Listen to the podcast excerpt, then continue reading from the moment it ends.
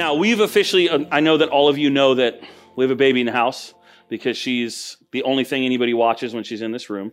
There she is. Right? And we've hit a few new stages recently, okay? Um, we've hit the stage uh, where we are spitting baby food out, which is kind of entertaining, but also it can get annoying. Uh, we've also hit the stage, I heard something back there. Yeah. Well, if anything jumps out, you guys gotta let me know. Uh, we also hit the stage where she's saying dada first, which, you know, victory for me. Uh, but the reality is that's just the easiest vowel sounds to say. So, but I'll take, I'll take any wins I can take. Uh, we're at the stage of kind of wounded soldier, not quite crawling, but definitely moving around stage. Uh, we're starting to see uh, the depravity of the human heart because she's getting into everything she's not supposed to get into, even though she has 8 billion toys in front of her. She wants to stick her hands under the couch and pull on the, uh, you know, things plugged into the wall and stick her hands under the baseboard heaters and like everything she's not supposed to do. Uh, but we're also at the beginning of the stage of kind of the I refuse to not be the center of attention. Okay?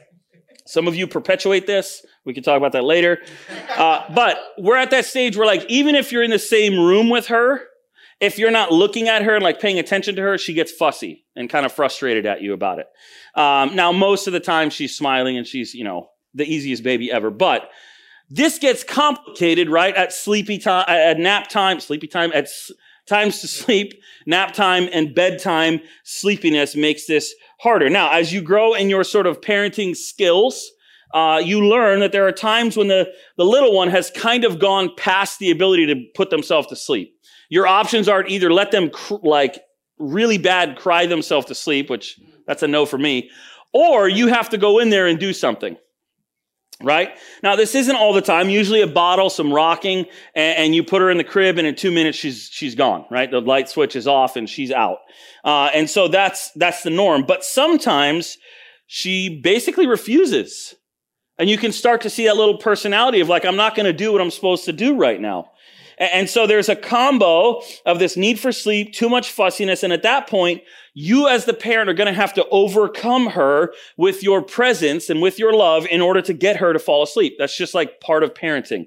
Uh, anybody that's had a baby around, you, you know that. And I think this is a picture of kind of the text we read. Uh, we're going to focus in on just a section of it. Uh, it. It's a picture of God's love for us, but it, it's also a reminder to us, as we often say, that, that God's love is so much deeper than earthly loves. Like that kind of love that we have for our children and for even for our friends is a shadow of the love that God has for us. And so we get a glimpse of this in the book of Zephaniah. We, we heard that earlier, uh, but here it is again. This is just verse 17. The Lord your God is in your midst. Now we could do a whole sermon series just on that sentence for us, right? As a church family, as Christians in the world, God is in your midst a mighty one who will save.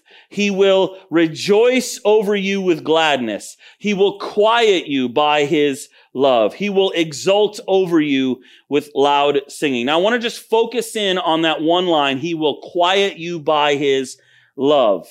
Because this is kind of the picture of God that we as the people of God need to really be able to get our minds around. And I, it, it's the picture of God that I struggle most often with that God is a God whose love is going to overcome our fears, our doubts, our objections to it, all of the brokenness that makes us not always trust Him. And we might not even realize that we don't trust Him. We're, we're like that crying baby who can't even have the enough kind of skills to put themselves to quiet themselves down and we need the love of our father to do that for us and so what we're looking at with advent is sort of the, the evidence of this love that's going to be able to quiet our hearts and then through us quiet the hearts of others around us. God's love was so big for the world that what did he do? We celebrate it in Christmas and Advent every year. He sends his son into the world to be with us, to be human. And it's so big that that same son, after dying and resurrecting, is going to return to set up his kingdom. And so then today we just want to answer the question, uh, and I'm going to do it as, as quickly as I can because I can smell the food too. Um, what love are we talking about? Because we we love love. We love the idea of love. All of our movies and sitcoms and all that stuff is about love, right? That there's always this element of love in our songs and in everything. Uh, what is it that can make you be willing to sit with a screaming baby for sometimes 10, 15, 20 minutes to try to get them to sleep? But you've, if you've never done that, is not fun. What, what can get you to do that? Obligation, yeah, maybe for a couple times, but love is going to be the thing that will really get you there. What's going to be able to get make you get up in the middle of the night when you haven't slept for a few nights because of that same baby and go be with them one more time? It's love that's going to do that.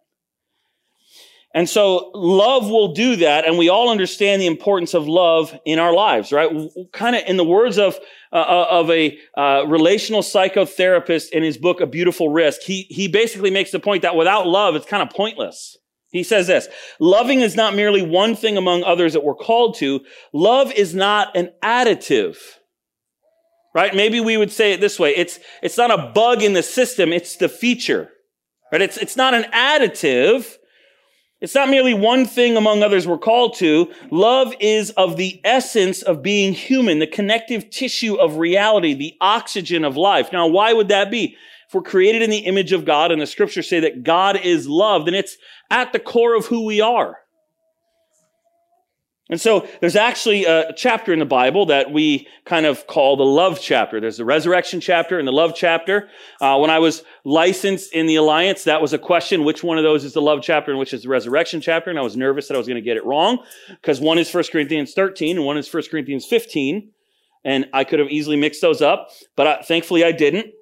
And so 1 Corinthians 13 is the love chapter. Now, in this first little section of the chapter, Paul is dealing with the meaning that love gives to life, and he gives three areas that, that he speaks to. The first is that he talks to the Corinthian church about their speech. Okay? L- listen to verse 1. 1 Corinthians 13, I'm going to start in verse 1 if you're following along. He says this about speech. If I speak in the tongues of men and of angels, but have not love, I am a noisy, noisy gong or a clanging cymbal. Literally, one of these cymbals, like on a drum kit. So Paul's getting at something that we all kind of know intuitively, right? We all know this, that words without love aren't going to be heard very well. Okay? Words without love are kind of void of meaning. We can say all the right things. We can speak eloquently, but if it's not coming from love, it's going to be empty of its meaning and of its power. If you've been in any kind of relationship with anyone, whether it's a sibling, your friend, whether it's a spouse, whether it's a child, whatever it is, if you speak to someone, even something that's true, but it's not done in a loving way, those are fighting words sometimes, right? It's, it's not going to land. And so uh, it's simply empty of its meaning. Th- think about how this relates to Advent and what God has been saying all along.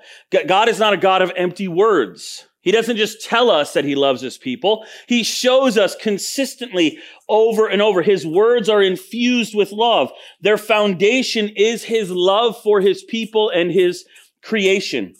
God's words about coming to rescue his people weren't just words. In Christmas, we celebrate the culmination of that, that he did come in Jesus to rescue.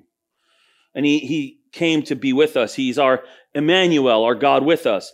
And so then Paul in verse 2 goes on to talk not just about what we say, but about what we then know. This is a hard one for some of us. Verse 2, and if I have prophetic powers and understand all mysteries and all knowledge, and if I have all faith so as to remove mountains but have not love, I am nothing. Right? You can know all the right things. You can be like the Corinthian church and be obsessed with this idea of knowledge. And, and, and not have love and it's kind of meaningless. And, and, there's a lot of us, a lot of people in our day and age who are like this as well. Think of the last time you met someone who's incredibly smart, who's incredibly knowledgeable, but they were not loving. It's not that impressive. You're like, cool, you know a lot, but you're kind of a jerk and I don't want to listen to you. Right? Earlier in the same book, Paul tells, I don't know why that was so funny for you. Paul tells the Corinthian church that knowledge without love puffs up but that love builds up. Knowledge without love puffs up the one who thinks they know a lot but isn't very loving. But love actually builds up, which is his way of saying, yeah, you can be knowledgeable, but be loving because loving knowledge builds up, but just knowledge puffs up. Love has to be underneath knowledge, or else Paul says we're nothing. We're just a clanging cymbal. It's the old saying people don't care how much you know until they know how much you care, care right? We, we all know this even in our own relationships. If the truth is said without love, people aren't going to hear that. Well, they're going to hear it, but they're not going to hear it. Right? It can be the truest truth that has ever been spoken, but if it isn't supported by love and if they don't feel loved by you, it's empty. It's not going to work.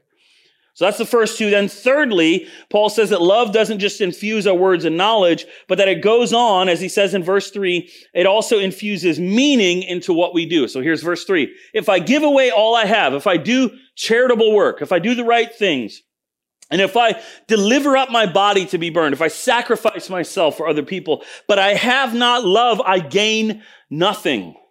So you can do the right things for the wrong reasons and gain nothing. Let's say you just lost your job, you have no way to figure out how you're going to eat or pay for electricity or whatever, and I'm real wealthy, and I come to you and say, and I, and I say, hey, I'm going to give you enough money for you to be able to survive, uh, but I'm not doing it because I love you, I just want the tax write off. Right now, some of us might be like, okay, fine, that's, you know, send the money, that's, that's fine. Um, but I think underneath all of that, if we're honest, we might feel like saying, you know what, you can keep your money, I'd rather not play a part in your fake charity. I don't want to be part of your fake display of love. That's not what it's going to be about for me. Pe- people want to be loved. We want to be loved. We were made for that. Love is what gives meaning to life. It's what gives life stuff. You know, it, it gives life meaning. Lo- love has to be the driver, as Paul says here, for what we say, what we think, we do. If as God's people, we're going to have meaningful relationships and ministry to people around us. If we're going to be the kind of love that we celebrate at Christmas in, in Jesus coming. Now, in the next section in 1 Corinthians 13, if you're looking at it, for sure you have heard this before. If you've been around church, or honestly, if you grew up in America, you've probably heard this. Uh, it, it's the section we have all over the place. Uh, it's really popular. We hear it most often at weddings. This is the section we think of. Look at, look at verses four to seven. Now, just as a quick aside, uh, this takes us back to our hurry series in that the first thing he says is that love is patient, which is interesting.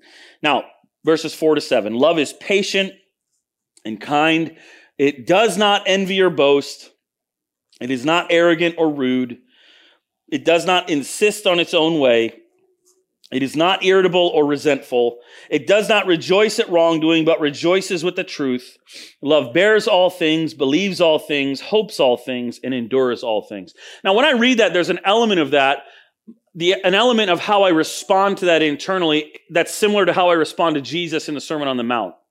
Like with every refrain, I'm like, ouch. Ouch, that's not me. I'm definitely arrogant. I'm definitely irritable. I'm rude. I sometimes rejoice at wrongdoing. Sometimes I don't bear all, right? I, I read that and it's like a hard indictment on my own heart. But the, the truth is, I think we all long for this kind of love. We want that, we want to be this kind of love and we want to receive this kind of love.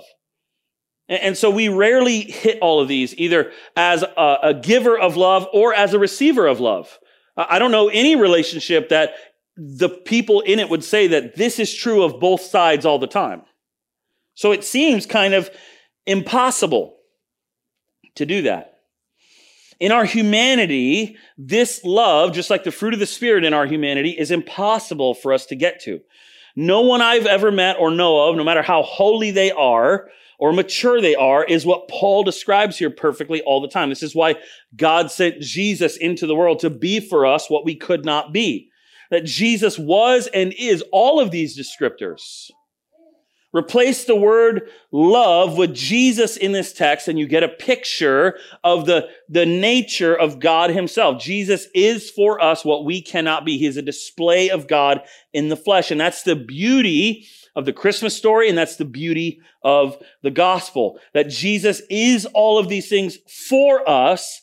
And he's the presence uh, and that the presence of Jesus in us is so that now you get to be the embodiment of this love that Paul describes to people around you, which without Jesus is an impossibility, right? So these are the questions, these rhetorical questions. What if you never insisted on your own way in your family, in your neighborhood, at your workplace, wherever it was, in your relationships? What if you were never irritable or resentful with your family who has maybe wronged you or your uh, coworkers who have done something wrong to you? What, what if you were just never that way? What, what if you were the most hopeful person anyone in your life knew? Is that you? Are you that embodiment of love? This is the kind of love that I think is going to begin to create the spaces in your life over time where the gospel of Jesus, the story of Christmas, can become part of that conversation can become part of that relationship. It's this kind of love that God uses through you to, to quiet the souls of those around you so that they can finally hear the good news that you have for them about Jesus coming and being with us. Now, I, want to keep going here in this text because I want you to see how Paul pulls categories from verses 1 to 3 back into the picture here in verses 8 through 10. He says this in verse 8 Love never ends. As for prophecies, they'll pass away. As for tongues, they will cease. As for knowledge, it will pass away. For we know in part and we prophesy in part, but when the perfect comes, the partial will pass away. So what we say, what we know, and even what we do will pass away. But Paul isn't pulling any of his punches here. All of your gifts, your talents, your wise insights, your charitable actions, all that stuff has an end date on it. It has an expiration date on it. There's nothing that we can say or do that's going to make that not be a reality because we are going to die. And when we die, all of those things go away. But he says there's one thing that will not perish. There's one thing that will stand the test of time even after we're gone, and that is love. This last week, I've been preparing to speak at my father in law's memorial service, and this theme has come up. He's gone now, but he's left us with this heritage of love, that it, it goes on beyond him. Paul says there at the top of verse 8 that love never ends. It's categorically different from everything that Paul has talked about up to this point. It brings the infinite to bear on the finite.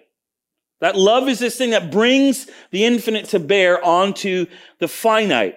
And, so uh, love sort of injects eternal significance into life, right? Like you can go out to coffee with somebody and that's fine. But if you go out to coffee with somebody that you really love, it's different, right? It's, it's a different thing. Uh, last night I went out to dinner with my wife, and I could go out to dinner with any of you, and the food would be great. But there's something different about going out to dinner with somebody that I deeply love, the conversations and the time together. Love transcends that stuff. This is why people long for it so much. And in our culture and in our time, we need to be aware that what we're being told we should do is to redefine love into our own image to say, yeah, that's nice what God has to say about love, but, but I, this is what I think it is to make love into what we want and not what God designed it to be. And as one theologian says, when you rub against the grain of the universe, you're going to get splinters. You're going to get splinters. It seems like that's really the only option we have. And so what we're failing to realize is that we're actually moving ourselves away as we redefine love. We're moving ourselves away from what we actually really want and need when it comes to love. This is from uh, Barbara Fredrickson, who's a professor of psychology. Uh, she said in a book called Love 2.0, this is her definition of love. Love is not exclusive. Love's time scale is far shorter than we typically think. Now, this is not going to be the encouraging like sermon part that you thought you were going to get by Christmas, right? Merry Christmas. Love is not exclusive. Love's time scale is far shorter than we typically think. Love, as you'll see, is not lasting. And perhaps most challenging of all, love is not unconditional. Love is that micro moment of warmth and connection that you share with one another in the living room. Love is an emotion, a momentary state. Right now, at this very moment in which I'm crafting the sentence, I do not love my husband. I wonder if he read this. Our, posit- our positivity resonance, after all, only lasts as long as we two are engaged with one another. The same goes for you and your loved ones. Unless you're cuddled up with someone reading these words aloud to him or her right now, you don't love anyone.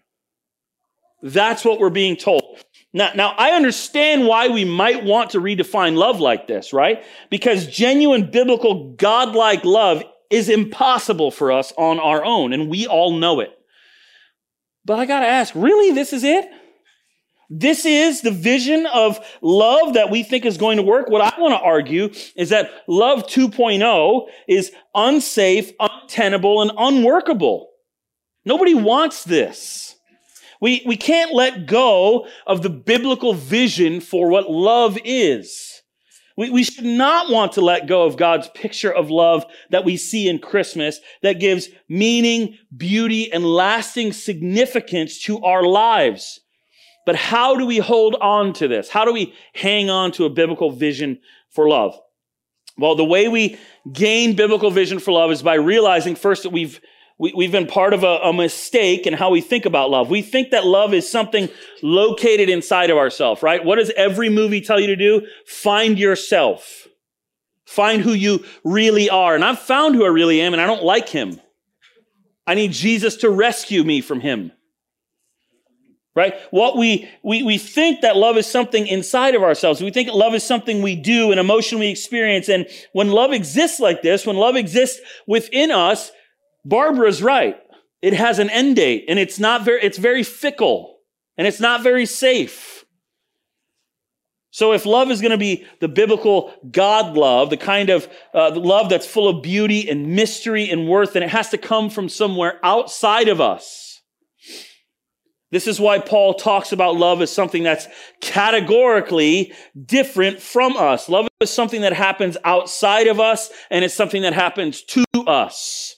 Love isn't our words. It's not our feelings. It isn't even our actions. It's something bigger than that. All of those things have to be undergirded by love, but love is something bigger, more transcendent than that. So if love has to be somewhere outside of us to be the biblical vision for love, then we know that God is the only one who can fulfill that.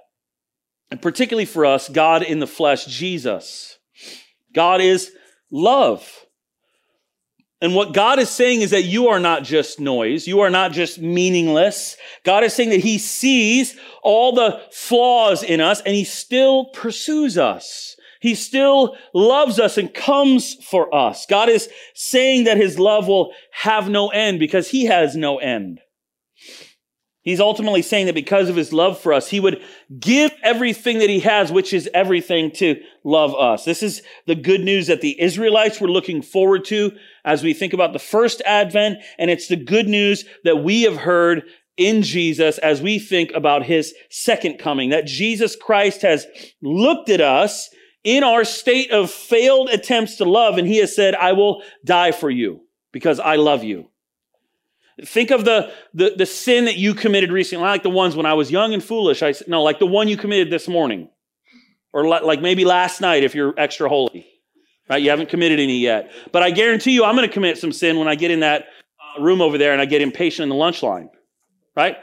That's unloving and that's going to happen. And and so think about that stuff the foolishness all, all, the things. And and jesus sees that and he says I, I i did die for that. It's already taken care of. You're in me now. That that's how my love for you works. But i don't know about you but it's hard for me to think of love this way we see in ourselves all these things that that limit our love we're impatient, we're rude, we're arrogant, we do wrong things, on and on and on, right? We could go. We find ourselves having trouble loving our friends, loving our coworkers for sure, loving our spouses and our kids, right? What, what are we supposed to do with that? What are we supposed to do with the fact that we even have a hard time loving God sometimes? Like, where are you, God? The, the reason the gospel is actually good news is that it's not about what we need to do for others or even for God, but it's about what God has done for us in Christmas, in Jesus, in this Advent story. It's about what God, driven by his love, has already done. His posture towards us is that he's the one, as I often say, who's leaning in and initiating that loving relationship. He's saying, I, I see what you did, but come back. Still come back. I want to be with you. He's not sitting back waiting for us to get it all together. When you figure it out, then come see me. That's never the posture of God. He's leaning in with arms open. He never wears down. He never gets tired. I love thinking about this stuff. He's never seen a sunrise that he was tired of.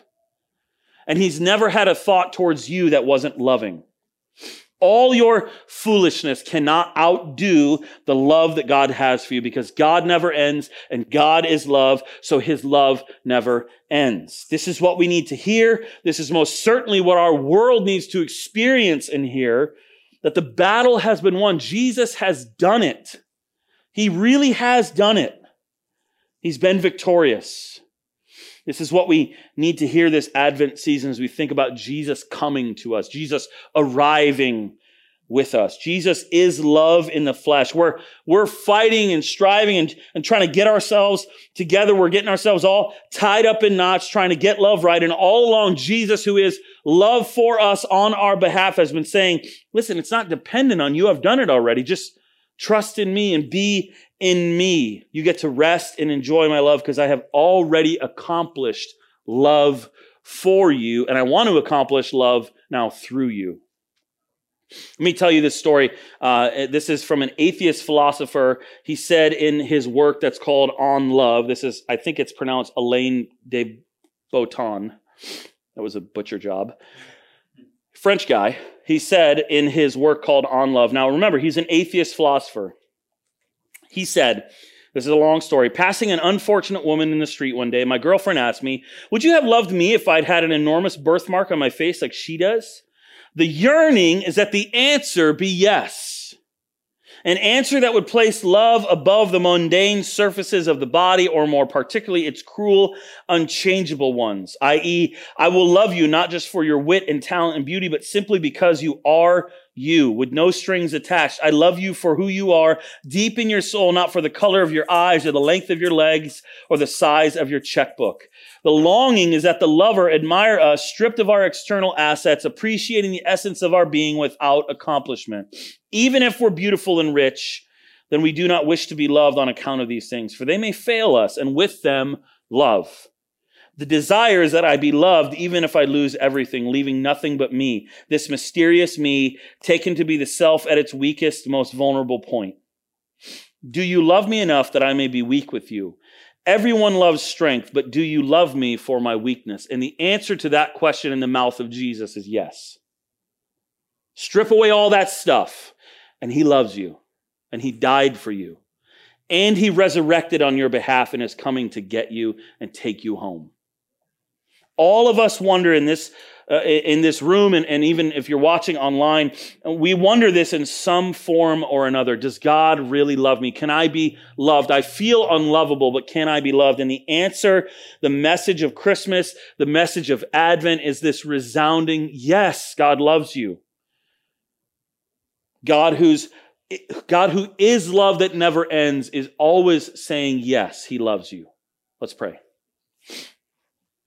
Jesus, we thank you for uh, this reality of your love. We thank you for the expression of your love that you've given to us in the community of our church, uh, both locally and as a part of the global uh, church of your people. And we thank you that um, through your word we can we can again feel your love for us. And I pray this week as we uh, spend time with maybe people we don't see very often, or maybe we just see them a few times a year, that this love would permeate everything we say and everything we do and everything we think that we wouldn't be noisy gongs and clashing cymbals at Christmas dinner, but that we would be love because we've been loved by you.